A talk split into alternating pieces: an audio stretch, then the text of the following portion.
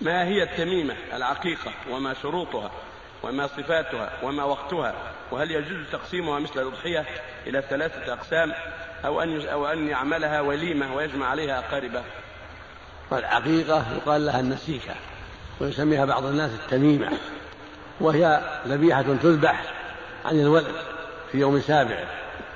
يقال لها عقيقة ويقال لها نسيكة وهي مثل الضحية يعني سنها سن الضحية.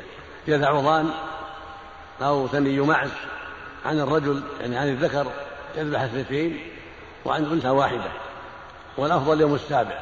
وإن ذبحها بعد أجزأت لكن الأفضل في يوم السابع.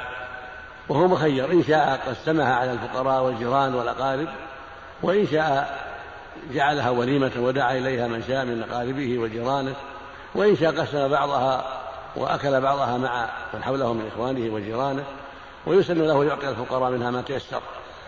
نعم. وممكن خاله يعق عنه ولا لازم أبوه يعني هو اللي يعق؟ الافضل الوالد وإن عق غير الوالد فلا بأس. أيوة. الوالد هو الأفضل أيوة. هو المسؤول الأول. أيوة. لكن لو وقع عنه أمه أو وقع عنه أخوه أو خاله أو عمه كفى. شيخ والتوكيل يكفي؟ والتوكيل نعم. نعم. توأم اللي يجي مثلا تولد اثنين مع بعض في بطن التوأم كذلك كل واحد عن ثنتين.